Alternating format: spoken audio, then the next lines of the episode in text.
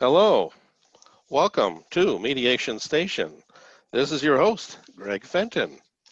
Each week we explore topics and ideas related to the experience of people with conflict and also look to promote the profession of conflict resolvers.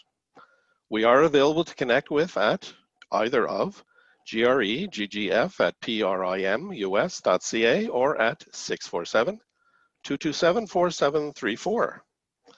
Visit us at our Facebook page to like us, or Facebook group page for Mediation Station to ask to become a member. You can also visit YouTube channels for both CHHA and Fenton Mediation. Listen to podcasts of each radio show by going to SoundCloud or Apple Podcasts, and what I also just found out is Google Podcasts. And Google Podcasts, there's really a free app through Google Play. Just click it, type in Mediation Station, and you're going to get up some of our past shows. You can also follow us at our Twitter account, at Fenton Mediation for Mediation Station. So our topic tonight is called The Four Horsemen of Divorce, Really, with Kimia Sajiji. And Kimia will chastise me if I said her last name wrong. That's okay. We're friendly. And she'll be with me shortly. So this is the first show that is coming to you through Zoom, as we are usually on live each Sunday night on radio station CHHA, 1610 AM, 8 to 9 PM. So due to the current COVID-19 emergency measures, the radio station must adhere to provide that there are no live or in-person programming done. With this in mind, and with the suggestion from my navigator in the background somewhere, Laura Tarsia, she is helping me to facilitate this process, a transition. And the idea is to do this for the times that we cannot be physically on site to do the live programming at the station. Because for the last 2 weeks, I haven't been able to do it. And I've had to cancel the shows, I've had to cancel the guests, and it takes a lot of effort that I take the time to put together each of the shows. I usually schedule them a few months in advance. So I want to make sure that I'm trying to maximize this opportunity. I just also want to let you know that Laura will be with me as the co-host next week. She is with me each of the first Sundays of the month to co-host on a provocative topic, which I'm sure we'll come up with for next week. Also note that Mediation Station will celebrate its 16th anniversary the following Sunday on February 14th. Anybody know what day that might be? Valentine's Day, just putting it out there.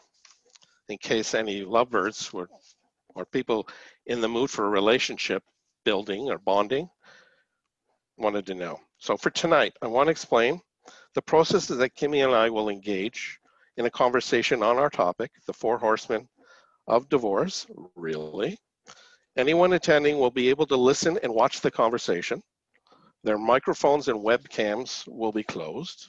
If anyone wants to contribute anything, there are two options. One is to see the chat icon as a bubble, I believe, at the bottom center of your screen for you to click to then type in a comment or question and click to send. I will see it to present out loud for Kimia and I to share and explore and discuss together. Or you can click on the hand icon that is also on the bottom center area. And I'll note that, or it'll be noted, and your microphone will be opened for you to orally express your comment, though your video will remain closed. And then we'll go from there. So just want to give those logistical dynamics. The show is also being recorded for both video and audio purposes that will be uploaded for future access, both on SoundCloud for sure for audio and also YouTube, and the link, and it'll be posted on Facebook and then through LinkedIn and then Twittered out.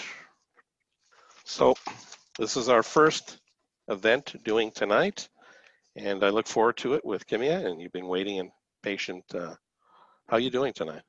I'm doing well. I'm excited, a bit nervous, but excited that we actually get to do it. Well, you were with me last November to do something. I mean, we were in person and we didn't have a visual. I mean, you and I had a visual because we had to see each other. This is the first time doing it this format. How do you feel about doing it this way? I prefer it. I mean, as long as I get feedback, I'm down, because I really thrive off like feedback and knowing that I'm on the right route. So it helps me. So why did you have anxiety about being in this format? Can we unpack that a little bit? I think it's just, you know, being like immortalized on film, you know. Well, that could be a good thing too. I mean, emotions that well. At least on the radio, I could hide when I was nervous or flustered. Yeah, that's true.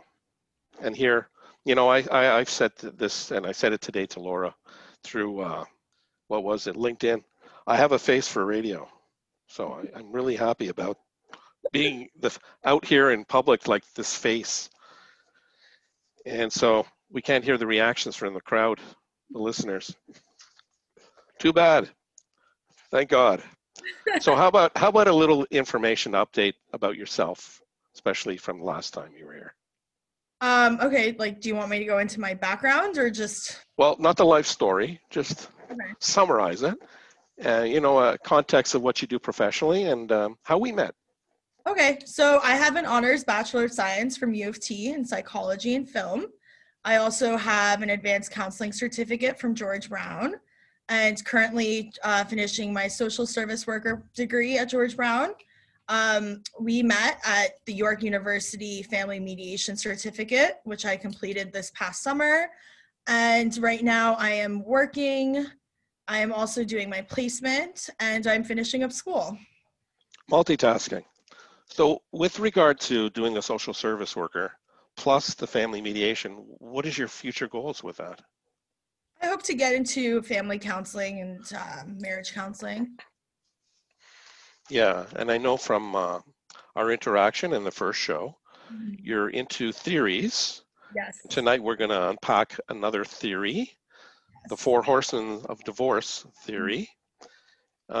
As we go through this, what have you noticed about yourself that has provided for the most affect on your life over the past number of months, you know, with COVID going on? I guess my ability to try to stay as positive as possible, even though that can be really difficult at times. I just try to look at the glass half full and try to seek out any positivity, even in a negative experience. So break that down a little bit more. How do you try to do that? I don't know. If something's happening, I'll take a moment, I'll process it. I won't let it affect me beyond the day that it's happening, maybe. And I'll just try to move on and just take things one day at a time. I'm really trying not to catastrophize as much. I mean, we're all human beings, though. We're all vulnerable in some way. And we're all at risk. Sorry? That's why I didn't say never. Just not as much. Yeah, and I'm not saying that you don't, and for sure not. I'm just saying, you know, when we experience those tensions with our daily lives, our routines, and, you know, over the last almost 11 months, we've struggled from the sense of normalcy that we had to what we're experiencing now. Yeah, I definitely think I created a new normalcy. I created a new routine. I'm trying not to live in the past and be like, I used to do things like that. It's every day is a new thing. So what's today going to look like? Yeah. So it's like opening a new door, fresh in some way, though you also have some context of your past lived experiences, because that's sort of the lens you're looking through things in the current moment to then say, okay, how do I make sense of this current moment? Like we're doing in the process of doing the radio program this way. Yeah, it's all about adaptability. I think that's our greatest feature as human beings. It's just, you know, that's the one I really push and plug, adaptability, you know, being connected to our moments and then how we respond or we react to those moments, whether they go down a negative path or a positive path, a more hopeful path.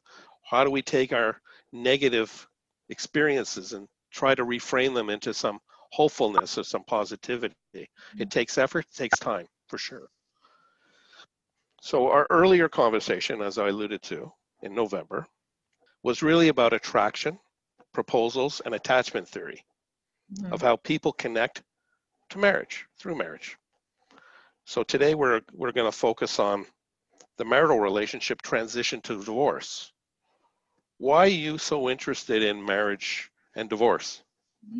Well, I think I'm just really interested in communication and building bonds, and the most intimate kind of bond we can form as humans is one with a partner.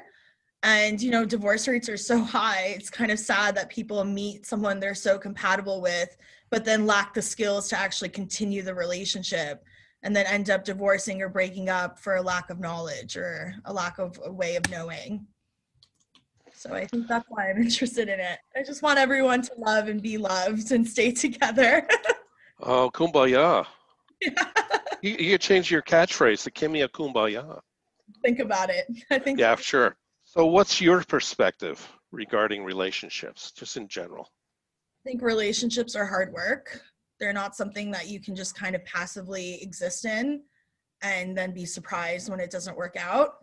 You know, there is an initial attraction, but then it does take work to make it happen. Life happens, difficult life events happen. And if you can't work together and communicate together and be a team to tackle these things, then, you know, it's not a surprise that most of them end up in divorce. Well, you know, I would sense that when people first connect, when they're attracted to somebody, and they sense that, hey, there's something more that they want to possibly establish. They want to create a union of some form, a partnership, a relationship, an ongoing one, and then it forges into an intimate one. Mm-hmm. And, you know, people are thinking, I believe, in a hopeful way, positive way, and that the best, and generally I don't think people may think negative about the potential risks of the relationship. Well, I think people forget that conflict is a very healthy part of the relationship. Conflict is bound to happen when needs clash, right? And any relationship, needs are going to clash. And so when you start off a relationship, you're so attracted to this person, they're so new, you're doing this rapid self-expansion, and then, you know, the honeymoon phase is over, and now what? Then maybe you have a conflict and you're like, okay, well, clearly we're not meant to be, because we shouldn't be fighting. Happy couples don't fight. But in reality, everyone fights. It's just the way in which you are fighting, the methods that you choose to have that conflict engagement. That's what matters. Yeah, you mentioned about conflict, and many times people traditionally see conflict as a negative thing, mm-hmm. through a negative lens. When I throw out the word at a training or a workshop or some form, and I say, what's the first thing that comes to mind when you hear the word conflict? Usually it's negative information. It's a fight. It's a struggle. It's a war. It's a battle. It's disagreement. So the ideas that I believe you're presenting too, and that I really promote, is that conflict is an opportunity. Right. It doesn't need to go down a negative pathway. It's how we intersect and process that moment. Yeah, go ahead. It's a moment for you to realize, like, okay, I didn't know this about the person. You know, I didn't know that being on time was so important to them, or I didn't know doing these things is important to them. Now you know. Now you have a moment to figure out these. It is an opportunity. It's just an opportunity to get to know each other better, if done properly. Well, if done properly, the thing is, how many people are able or feel they have the capacity to better able themselves to deal with those struggles that they go through with someone? You know, immediately when they have these differences, it tends to go down the negative pathway, and then it becomes problematic and it becomes adversarial, and it gets a little bit aggressive. Well, communication is a skill, but it's one that we don't learn, like actively learn. There's no class in high school, communication one-on-one. It's something, it's like passively that we absorb. And sometimes we absorb negative patterns of communication, not realizing that they're detrimental to the relationship. Then we go on, because of a lack of knowledge or a lack of exposure, go on to continue these patterns to our children, and on and on and on. And then we're always confused as to what went wrong. You know, why didn't this one work out? How much does fear, from your perspective, contribute to how people intersect with their lived experiences, their moments, and thus going down the possibility of a negative pathway? A huge part. I think the ability to be vulnerable comes with a lot of fear, right? So to properly connect with someone, you need to be vulnerable. You need to be okay with maybe, you know, things not going your way, or being hurt, or exposing some part of yourself and then being embarrassed about it, right? So most people don't want to experience that, and then they won't engage in those kind of communication patterns that require a certain level of vulnerability. It's like opposites at the same time. I think they have to feel safe to feel unsafe, because vulnerability is a risk. Right. It's the unknown quantum. And people generally struggle to get out of where they're really at currently. Maybe they don't like it. It's a negative experience. Yet, at least for them, they know what they're going through. If they try to transition out to, quote, hopefully a better place, they don't know what they're going to experience and expose themselves to. That's the vulnerable area. That's the risk, exposing themselves. So I think a lot from my experience, people tend to remain within their negative conflicts because of the factor of how much the fear becomes the barrier for them to extend themselves into the pathway of opportunity. Mm-hmm. Yeah, I agree. So let's talk a bit about the Gottman Institute. What is the Gottman Institute? So the Gottman Institute is basically the leading center for research regarding relationship psychology. It was created by doctors John and Julie Gottman. And it's a culmination of their 40 plus years as clinical psychologists and researchers. They are experts in marital satisfaction and longevity. So they're a couple that's, you know, connected and sustained and maintain that relationship, right? Yeah, so what their mission is that they aim to improve the functioning of relationships and the avoidance of behaviors shown to harm relationships by discovering reliable patterns in observational data. So with that, what's your connection then with so much theory? Why do you like theory? I like science. I'm a science person. I don't like, I need some data. Data. I'm the opposite in some way. I'm really an applied person. I'm the practical. Mm-hmm. I minimize the theoretical concepts, even though I know they have a place within our lives. They give some context, some information. I just really gravitate towards the applied stuff. For sure. But I think for me, it's like, I'm not going to apply something that isn't based on science. Well, aren't we having a very challenging conversation anyways with COVID-19 and the people who say, let's defer to science for sure. Mm-hmm. And the people said, forget it. I want my rights. I want to be able to do what I want to do, regardless of what the impact and consequence it is for myself, let alone them feeling that, you know, their behavior has consequences on another. Mm-hmm. Yeah, well, that's a whole different level. Yeah, we'll talk about that another time. So in terms of the Gottmans, mm-hmm. the Institute, it's a great place if you're looking, if you are in the field. They do professional training. I really recommend checking out their website. They also have a newsletter that you can subscribe to. It's for free. You get like a weekly blog post, just general information about what they're studying and anything new that they've discovered and that kind of stuff. And they have webinars. It's a really like very rich place for resources. You should let them know you're doing a show that's a basis for one of their, you know, their major theories. No free promos, am I right? No, we don't do plugs here for, unless it's not for profit or charitable stuff. Just, you know, the nature of, well, the radio, though tonight's not the radio, but it's an extension of the radio. Just trying to maintain consistency with what the format is on Sunday nights at the station to tonight, modifying it somewhat. Mm-hmm. So what's the theoretical thinking regarding marriage and divorce? Is there something that you can say about that?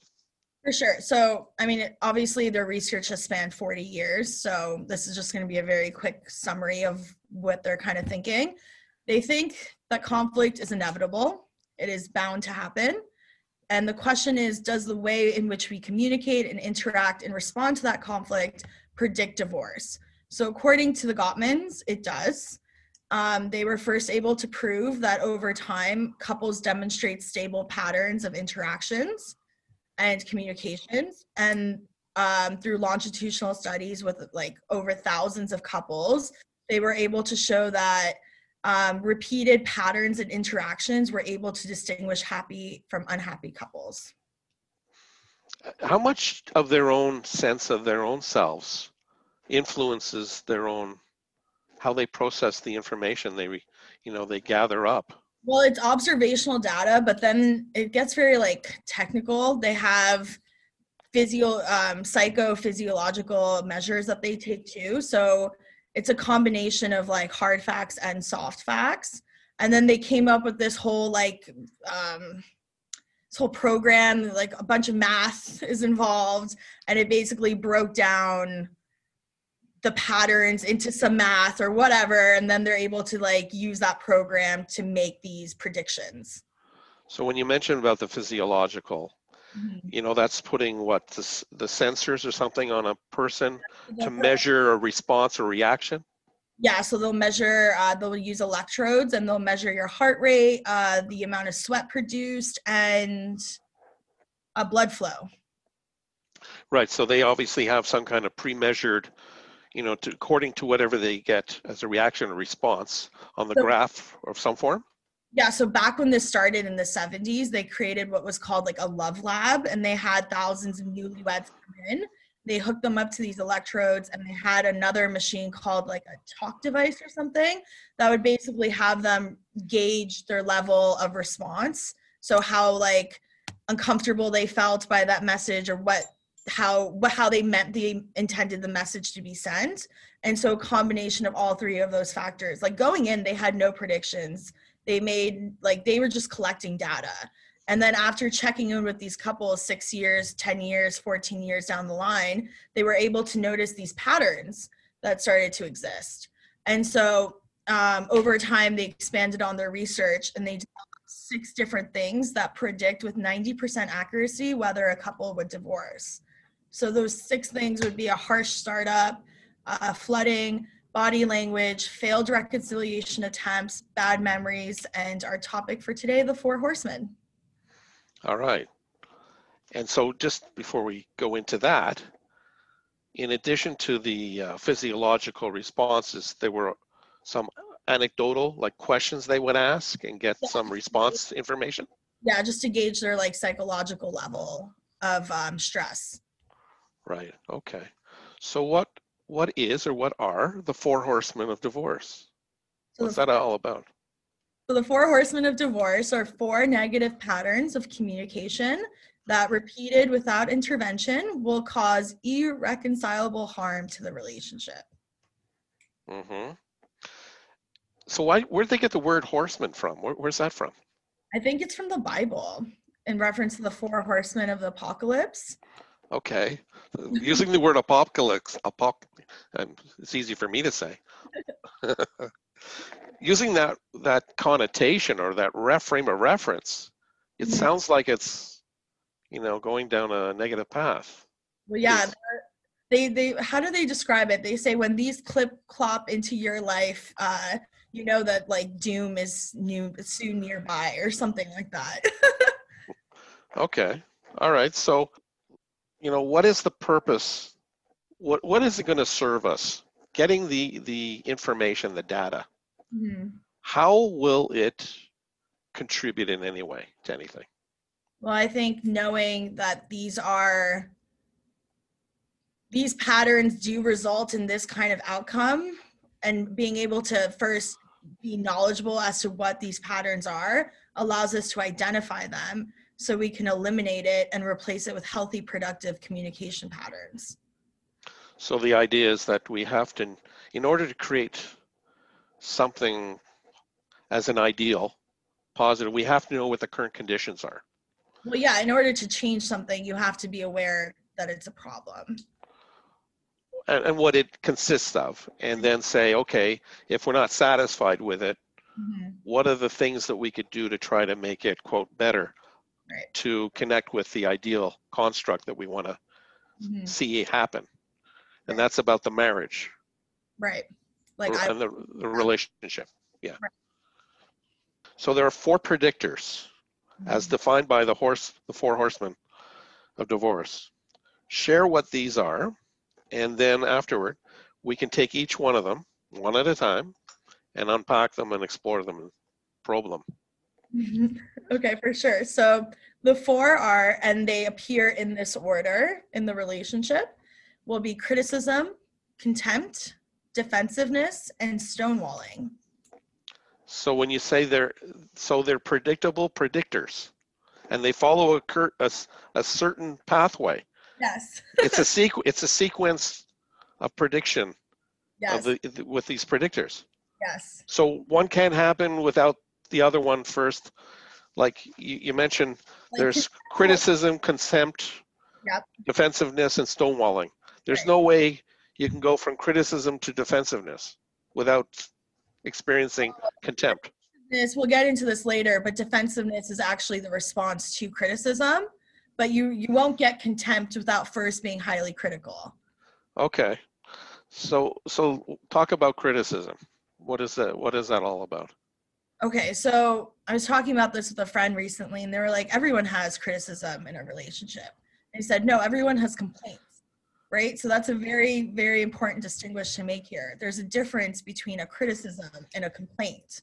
A complaint is about your needs not being met. Your partner's behavior is doing something that is not meeting your needs.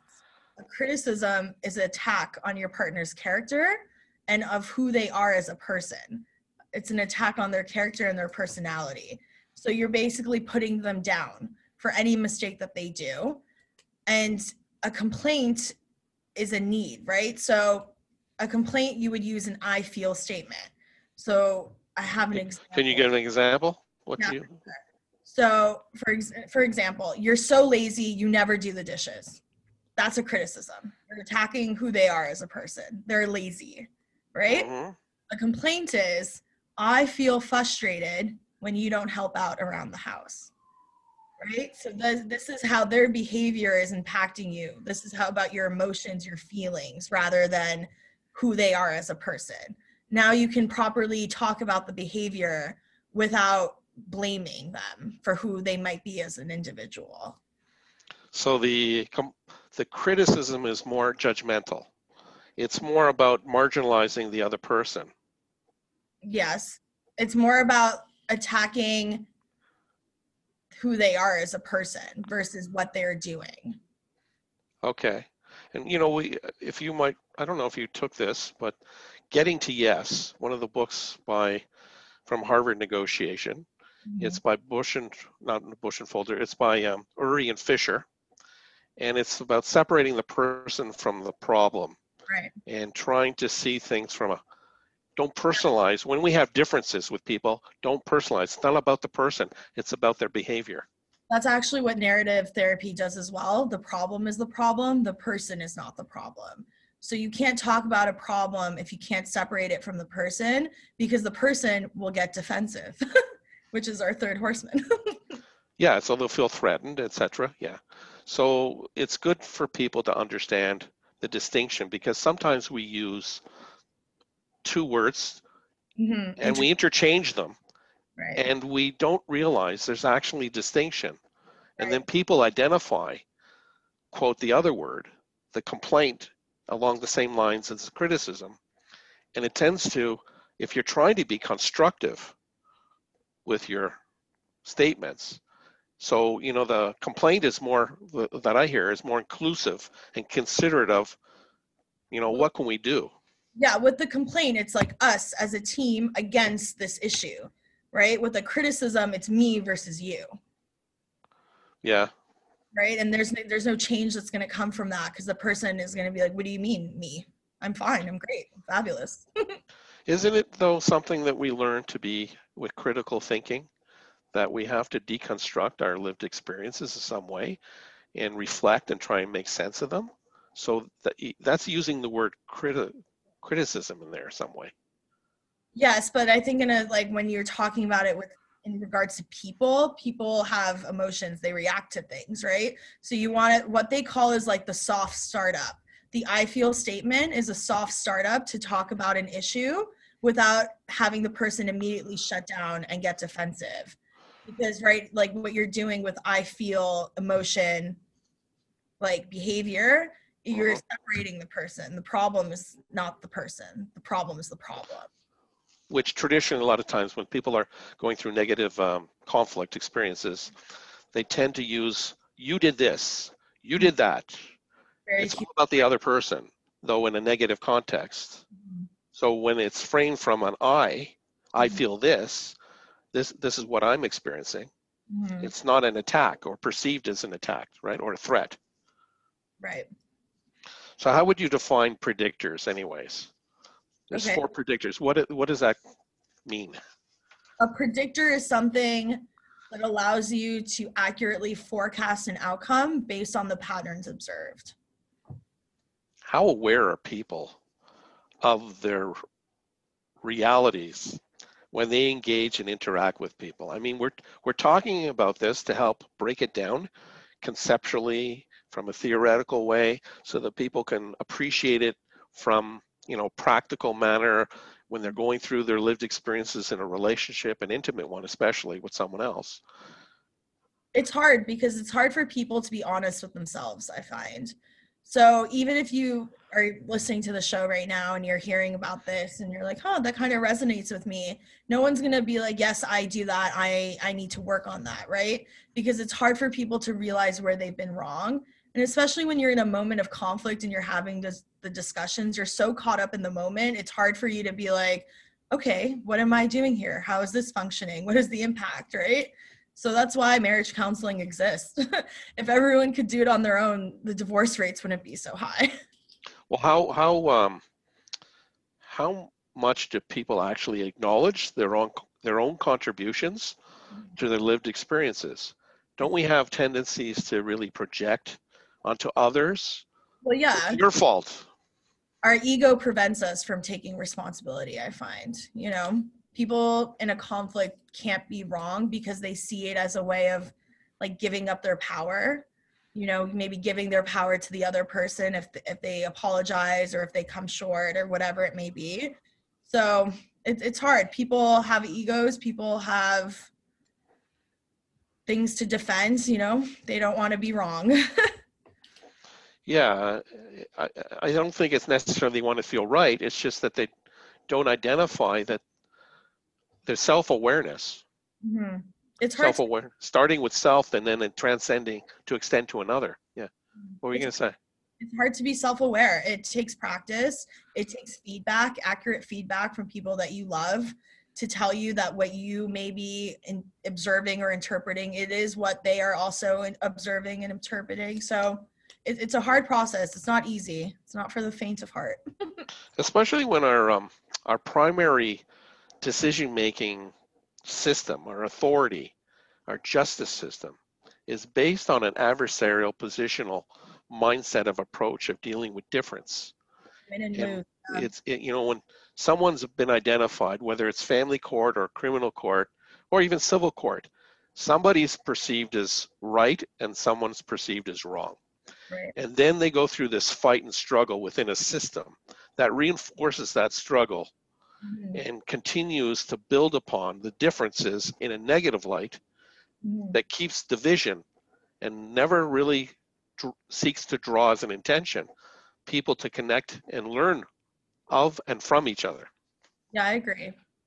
When there's winners and losers, there's no growth that can really happen, right? Because no one's going to have the vulnerability to just kind of pause and say, okay, where did we go from this? What can we learn from this? What can we improve on in the future? And it's just going to be like, I won.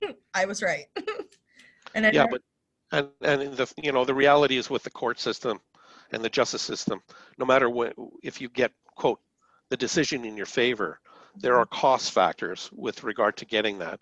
And you never really get the full benefit of what you're seeking.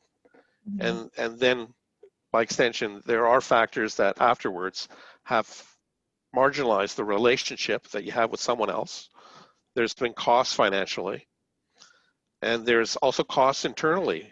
Individuals go through a lot of stress to go through a system like that. Yeah. And that's why I try to use the program itself, and Laura, we have this whole passion that instead of going with our differences, especially in family intimate relationships, through the court system as the de facto and the default, mm-hmm. that we look to try to address these as much as possible with relationships out in the community, where people retain the ownership mm-hmm. and the power of the ability to decide for themselves. Right. And then under those there's situations that are unique, it needs to go through a system where it's not safe for people with intimate partner violence and domestic violence and other forms of violence, coercive control, that may be best to go through a system that works that way. Mm-hmm. So,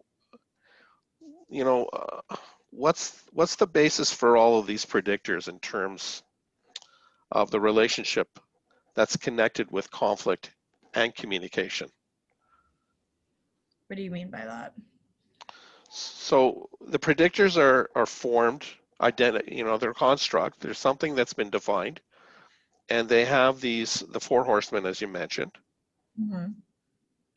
And you did allude earlier to the constructs of and the concepts of communication mm-hmm. and conflict. Right. So how does the predictors work to, let's just say, reorganize the conflict and the relationship? Well, the predictors are there, so if you're constantly engaging or using one of the four horsemen every time you have a conflict interaction, then it would be a good indication to maybe take a look at your relationship and ask yourself why you are using these patterns of communication, and then actively try to not use them and replace them with healthier patterns. Well, my concern with theory mm-hmm. is that it's a construct that's done under controlled conditions. Mm-hmm. So the researchers or whomever have created conditions that they're trying to do a process to acquire data, information that they can then use for another purpose as part of their overall goal or objective. Mm-hmm. And a lot of the reality of lived experiences is that they're not done under controlled conditions. They're done in the moment, spontaneously, unpredictable. Mm-hmm. How can we take a form of trying to measure a relationship as predictors with unpredictable people and relationships?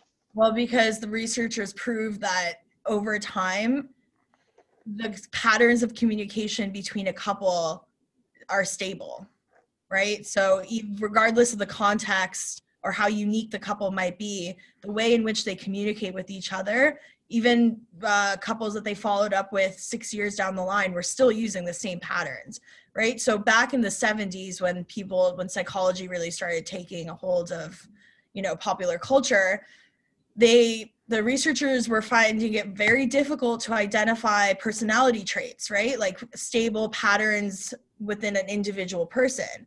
So that's why they were like, okay, let's not even think about doing couples, because that's just double the amount of unpredictability, right? But no, they were able to show that regardless of your situation, regardless of the context, it is a stable pattern that they can observe within couples. And so, the control, whatever's happening in a relation, like in the control environment, is applicable to a non-controlled real life environment because of that stable theory that the patterns remain the same. So there's one constant within. Mm-hmm. That's really the foundation, right, that then the theory can attach itself to try and make sense of the experience of those people or the individual mm-hmm. in some way. Okay, so we talked, the first was criticism with the predictor. So the next is contempt. What's that all about? So when criticism escalates, it leads to contempt. So contempt is known as the kiss of death. It is the single greatest predictor of divorce. So criticism is thinking your partner is worthless, and contempt is showing them.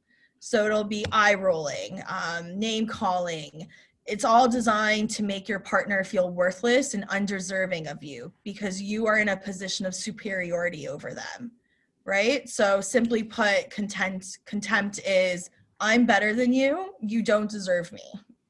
So it's, you know, as we talk about communication, communication is comprised of the verbal, the oral, the spoken word, okay, and majority, a lot, the unspoken word, the nonverbal communication. So you mentioned about the rolling of the eyes. How many people are really connected to the nonverbal cues that someone else is communicating to them? A lot, I think, yeah. It's in body language, it's in tone, it's in everything. For example, I have one, it's, why are you always late? Are you too stupid to tell time? Even a child can tell time, right? That's very, very, very clear contempt. You're calling your partner an idiot. You are telling them that a child can do it, so why can't they? And instead, they could just say, it really hurts me when you're late. Can you do a better job of just letting me know that, you know, maybe you're getting caught up at work? Or, you know, with the self-awareness, the empathy is to say, okay, you know, this is what's happening for me in terms of when certain things don't happen according to a timeline. Yeah. And I know you've, this has been something you've experienced. What can I do with you to help support you to try to make this a better thing? Yeah, for sure. They actually say part of the antidote for contempt is to be self-reflective, to ask yourself how you can improve yourself and what can you provide to your partner to make sure that the behavior doesn't repeat. Yeah, it's about, you know, that's the self-awareness. It starts with being informed and aware of oneself, mm-hmm, to then be informed and aware in some extent of another, and then trying to create a connection, build a bridge, and then extend that to be inclusive.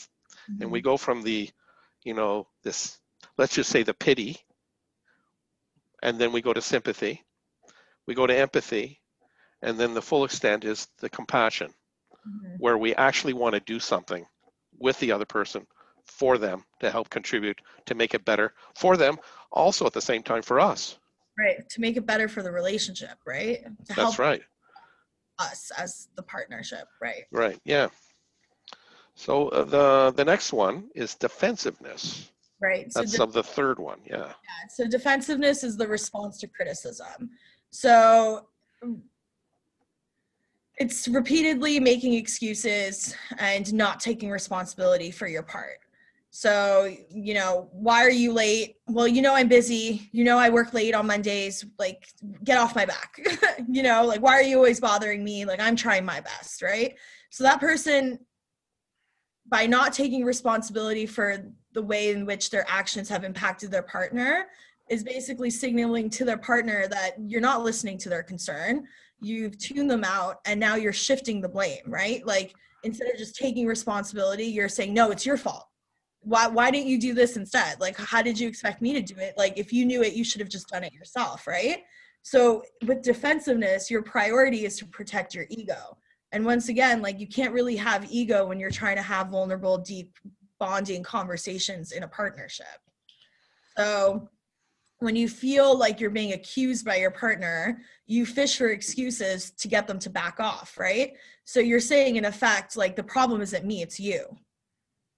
And then that makes them feel like upset because you're not listening to what they're saying to you, and then that causes further strife and divide. So I have an example here. For example, were you able to make reservations for dinner? So a defensive response would be, I was too busy to do it today. You know how busy I am. Why don't you just do it yourself? Instead, they could have just said, no, I forgot. I'm sorry. I should have asked you to do it earlier because I knew my day was so busy. Let me do it now. Mm-hmm. The acknowledgement of one's, you know, the contribution that one does with situations. Right. Though there's a fear of doing that, or an insecurity or whatever, that, okay, if I'm confronted, or if I take it as a challenge, and I look at through a negative lens, I'm going to feel threatened from that. I'm going to get defensive. Mm-hmm. And the best way to deal with that from that kind of mindset is to attack back. Mm-hmm. Shift the blame, right? Not my problem, it's your problem. Like, I'm great. What are you talking about? Yeah. I'm not going to take ownership for your problems. That's your problem. So the antidote for defensiveness is taking responsibility. Hear your partner out, validate their concern, be self-reflective. Ask yourself, where can I take responsibility here? What could I have done better? Yeah, that's a powerful thing. And I think when people can get to that connection of self, that reflection, you know, being mindful and aware, what's happened here, to also question what hasn't happened here. And okay, and look through a non-judgmental lens to say, I'm not going to blame you for this, per se. I'm not going to blame myself, per se. It's happened from circumstance, and in some manner, we've all contributed in different ways. Mm-hmm. Everyone's at fault, and everyone's to blame. Well, I like to look at it as maybe, you know, people have a tendency to identify fault as a negative, and I would say everyone's somewhat contributed to the situation, and it may not be intentional.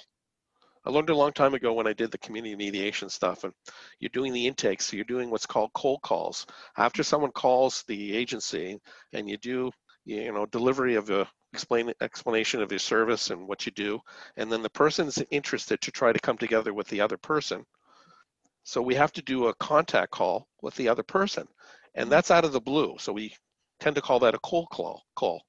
And so you have to try to connect really quick, like 7 to 8 seconds in the relationship on the telephone, so that people will continue to listen and stay on the phone. They don't think it's like you're trying to sell them carpet cleaner, or, you know, something that, or a timeshare to Florida. They have to stay on the phone. So the tendency is, the longer you can get people to stay on the phone, there's a higher probability that they'll actually start to listen to what you're saying. And then you got to have a manner of presenting the information that will resonate and appeal to the person.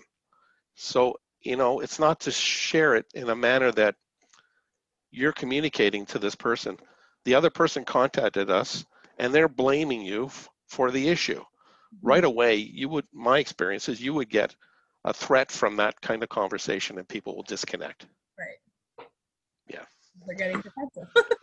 Right. They feel threatened. And, you know, a lot of times people, when they feel threatened, they get aggressive. Yep. And they push back, or they avoid. You know, there's other ways of how people process their moments of what they perceive as being negative. And then, you know, the avoidance doesn't remove that the situation goes away, it disappears. That might be a hope. It tends to actually get worse because it's unresolved, and it becomes more problematic over time. And then once it comes to a head, it becomes even harder to deal with in that moment. So let's move to the fourth predictor, stonewalling. Yeah, so stonewalling is the response to contempt. So after, you know, repeated verbal or body language kind of attacks by your partner, you start to shut down. You shut them out because that's your form of protecting yourself, right? So you completely withdraw from the relationship. It signals being completely overwhelmed and just trying to, you know, carve out some space for yourself so that you can have a moment to process what happened. It is more likely that people with a certain attachment style will use stonewalling more often than not. And the antidote for this is just to let your partner know that you need some space. They actually recommend, when you're not fighting or in a moment of conflict, to kind of come up with a game plan. Like, okay, so if we get into an argument and it reaches maybe this level of conflict, this is the safe word. If I say that word, that means that we both go to our separate corners. We don't talk to each other for like an hour. You know, give each other time to cool off. Let me come and collect my thoughts and figure out what I want to say and go from, and then we'll just join back together. Because if you keep pressuring the person, like, you know, oh my God, you're so stupid. What, you can't tell me how you're feeling. Like, they're not going to feel like excited to tell you how they're feeling. They're going to withdraw, and then they're just going to be like, please leave me alone. Right. And then you're going to get upset that they want to be left alone and not deal with the issue. And then there's more of an issue, and all of that could just be solved by saying, okay, safe word, go to our separate corners, leave me alone. Don't talk to me. Don't look at me. I'll see you in an hour. Well, you know, you talked about people getting conditioned from their interactions, their lived experiences. Mm-hmm. And that forms the basis of how they next interact with that person. If the past experiences are negative, mm-hmm. they're going to expect the next experience with that person to be somewhat along the same lines. Yes. It becomes more entrenched, yeah. Yeah, so when the researchers actually took the physiological measurements of those newlywed couples, they realized that those who were experiencing high physiological levels of arousal actually reported breaking up in 6 years or having really low marital satisfaction, because like they were constantly in a state of fight or flight. They were constantly in the state of like, I know my partner is going to attack me, or I have to be ready to attack. Right? So yeah. Their like prior lived experiences, maybe not even with that person, maybe in past relationships, they were always on edge. They were always like ready to defend themselves or ready to fight. And because of the way in that which that resulted in blood flow and heart rate and, you know, sweat, they were always on edge. Like, and so they could never relax enough or be vulnerable enough. Right? So it's like, how's your day going? The couple with the high physiological arousal would be like, well, you go first, honey. I know you had a fabulous day. Like, okay. You know, like, okay, weird. And then the other couple would just be like, yeah, okay. Like, do you want to go first or should I go first? So like the high level was always looking for a fight because of the past experiences that they've had. Yeah, they're always walking, as the idiom says, on pins and needles. Mm-hmm. They never know when they're going to get poked, and they're going to experience the, you know, that whole extent of the piercing negativity that they've gotten from before. And then it's like nothing happens. Something happens. It reinforces the negativity, and it layers itself even more for the next time. Mm-hmm. And then I think people reach a threshold of some form where they, this is it, I can't take it anymore. Mm-hmm. So how do we how can we help people to try to better understand the concept in some way without it being processed in a theoretical way, so that they can make sense of it more tangibly to break the cycle? I think you got to start small, right? Like, you're not going to have a moment of conflict with your partner after listening to this podcast and be like, okay, here we go. I've identified these as the negative pattern. Let's sit down, come up with a game plan.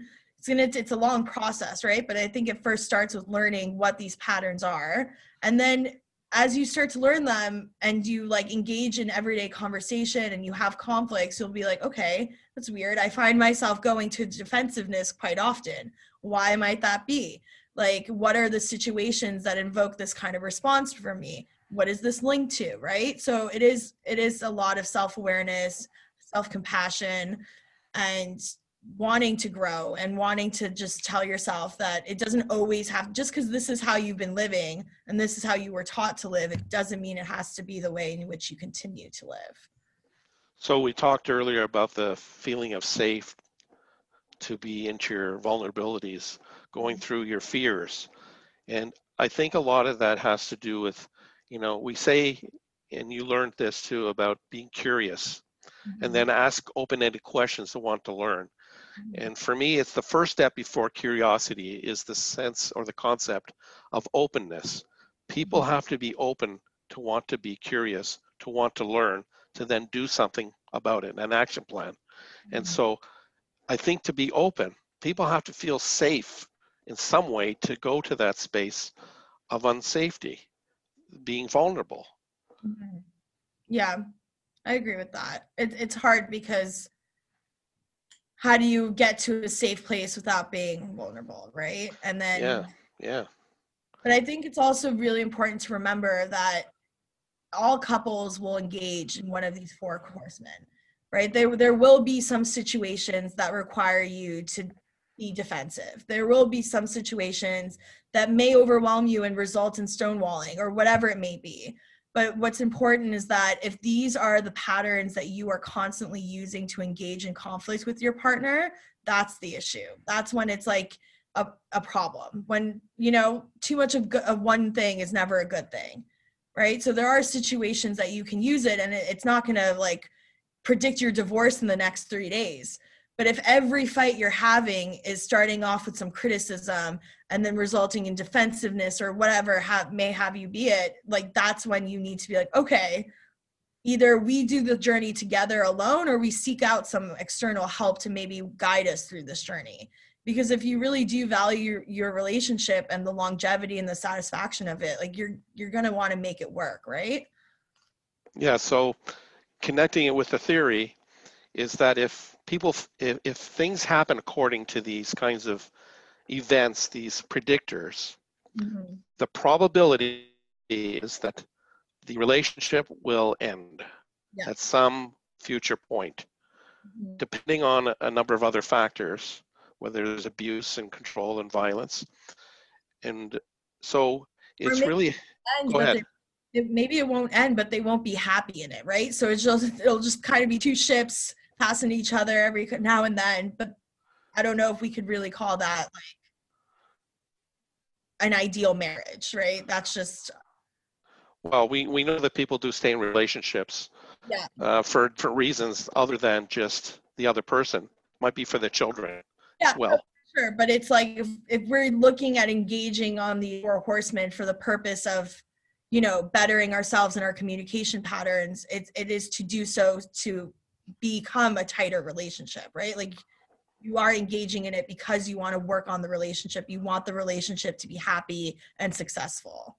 Yeah, so you want to find options to invest, to mm-hmm. contribute, to make the relationship, quote, a better thing than what it currently is. So how do you see this information also connecting in a tangible way to the justice system, the court system that deals with divorce? Well, I think with the justice system, it's very much like the numbers game. Like you come in, you're a number, and they just kind of divide your assets, what have you. And I think with family mediation, it allows for a more holistic approach to the person, like how they're feeling about the situation and like taking more of like who they are as a person involved in the process. But before we run out of time, I just wanted to mention this one part. You had a question here about how people from different cultures might process this information. Mm-hmm. I really wanted to point out that the subjects of a lot of psychology research studies are weird subjects in that they are Western, educated, industrialized, rich, and democratic subjects, right? So it is important to recognize that the data is coming from a subset of subjects identified as weird. And so when you are applying these theories to other cultures, the data might not translate as favorably.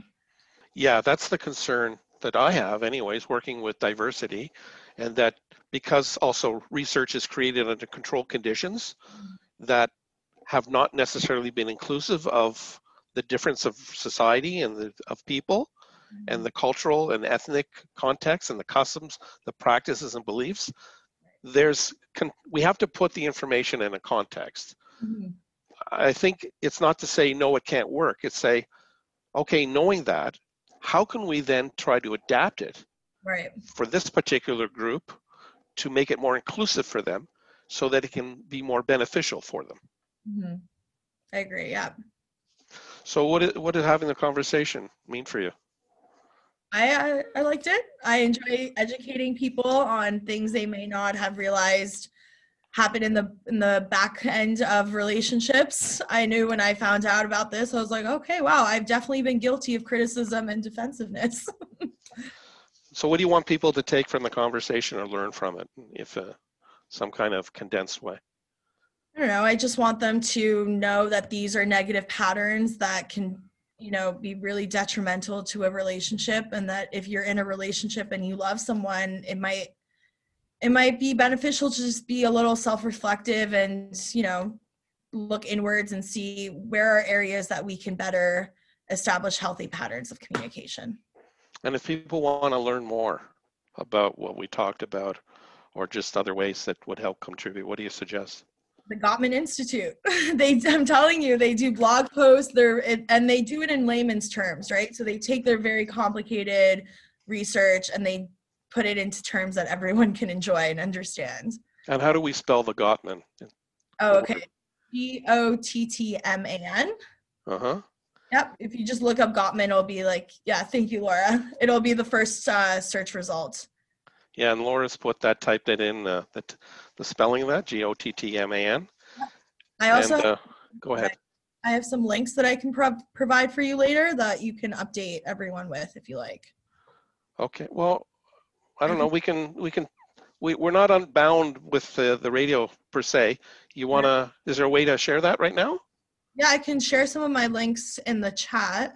Yeah, I mean, we're not gonna go much farther than this, but let's take advantage of the opportunity to be connected. And so in the chat are a couple of, or at least three links, I see, or four links. Third. That's two, here's a third. Yeah. Let me see if I can find more. Oh. If you're looking for the empirical basis of their therapy, I recommend reading this link. Okay, that should be good, yep. Yeah, and I mean, we had people attend, I appreciate that.